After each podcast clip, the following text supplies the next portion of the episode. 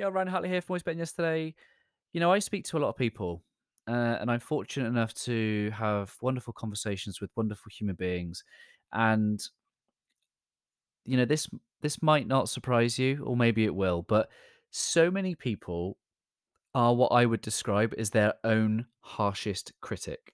And maybe that's you. Maybe maybe you feel the the weight of being your own harshest critic.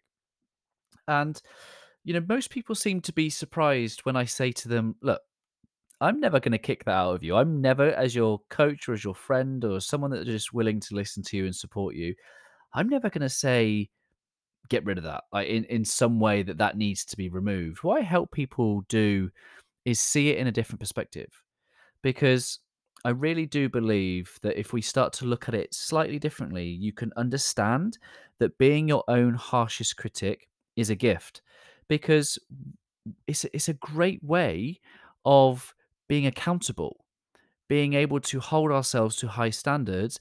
And if we can do things better, then we're going to identify those ways and we're going to learn, we're going to grow, and we're going to improve as a result. The thing I really just want to help people with is that that is done in a spirit of uh, of willfulness rather than this sense of burden. Um, because here's the thing, right? If we start to look at being a harshest, our own harshest critic as a gift, we have to understand that there are two sides to a gift, like a coin, the two sides to one coin. Um, so, where has being your harshest critic been a good gift to you? You know, where in your life has it helped you? And the other thing is, where has it harmed you? You know, what is the difference between when it's helped and what is the difference between when it's harmed? Uh, is it a different circumstance? Is it a particular timing? Is it the way that you're thinking or feeling, something you're doing? Because look, under the right conditions, being your harshest critic is is is a wonderful thing. You're going to be able to find those, you know, one, two, five, ten percent areas of improvement. Even the All Blacks, they have this concept of go for the gap. What they say is when when you're at your best, the best get even better because they're always looking for the gap, the opportunity between where they are and where they could be, right? But there's a difference because they are inspired to do that. And in having themselves as the harshest critic keeps them humble, focused, and able to do that. The difference is when it feels like we have to do those things. So, my question for you here is where's your motivation to be better? Where is your motivation to critique yourself? Because if it's coming from an internal perspective, then it will be your potential that is motivating you to look for the gap. But if it's external, it will be a performance. It will be in some way that we're doing it for something or someone that we think that we need to perform for.